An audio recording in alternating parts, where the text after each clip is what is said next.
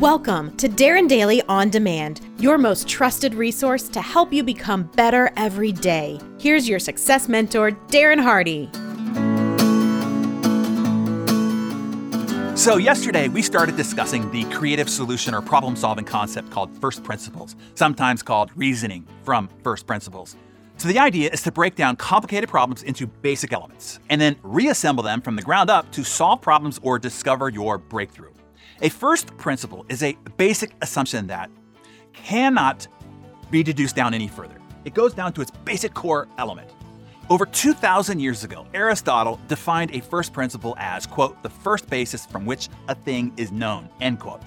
First principles thinking is a fancy way of saying, think like a scientist, okay? Scientists don't assume anything. They start with questions like, what are we absolutely sure is true? What has been proven? In theory, first principles thinking requires that you dig deeper and then deeper still until you are left with only the foundational truths of a situation. What do we know to be absolutely true? What are the rules or the laws that govern this? And then build back up from there. So, how do you get the first principles, the first basis from which a thing is known? Foundational and absolute truths. Well, one way is called the five whys. The five whys is one of the most popular techniques to understand the cause and effect relationships in a problem. It is a great tool for figuring out the root cause. It works by asking why up to five times in order to drill down into the real issue or cause. So, the 5 why technique was first popularized by the founder of Toyota Motor Corporation in order to help fix problems that they had with their machines and manufacturing process. The 5 why technique can be used to arrive at any one of the causes, including a final, formal, material, or efficient causes. So let's say, let's say that you want to solve a problem. Um, why a watch made for the youth is not selling well. Here's the 5 why analysis, which will help identify different causes. And you keep asking why until you get down to the first principal cause. Sometimes it takes 5 whys, sometimes less.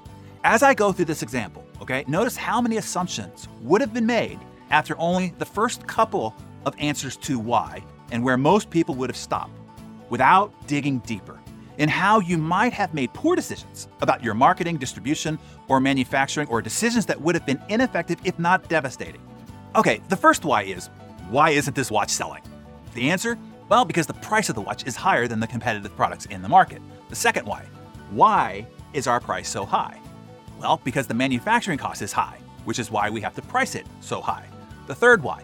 Why is our manufacturing cost so high? Well, because one of the materials that we use in the manufacturing process has disproportionately skyrocketed, which is why our manufacturing costs are so high, which is why we have to price it so high, which is why it's not selling. The fourth why. Why is that material so expensive?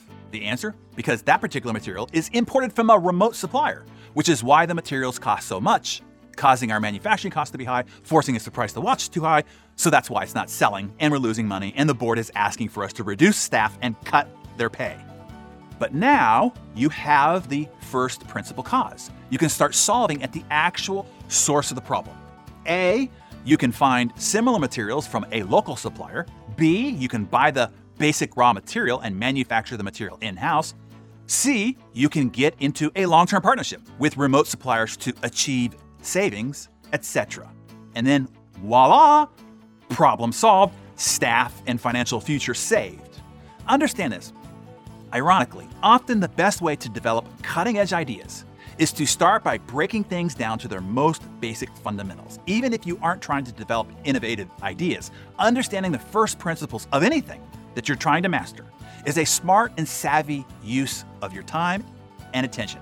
Without a firm grasp of the basics, of the fundamentals, there's little chance of mastering the details. And it will be the details that make all the difference, particularly at elite levels of competition.